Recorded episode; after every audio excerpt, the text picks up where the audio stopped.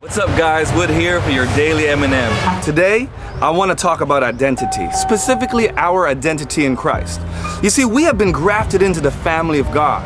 That's what it means when we become believers. It says in Romans, yet while we were wild shoots, we were grafted in amongst others, amongst other believers, and therefore share in the nourishment of that root. We share in the love and the blessings that our Heavenly Father has for us when He grafted us in. He chose you and I before we were even formed in our mother's wombs, guys. But it does mean one thing. When we're grafted in, our very DNA changes. It says in Corinthians, I am a new creation. The old has gone and the new has come.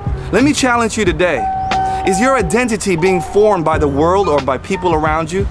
Or are you being identified by the truth of the Word of God that says that you and I are a son and a daughter of the living God? Walk in that truth today, folks, and see the fulfillment of all our Heavenly Father has in store for you and I today.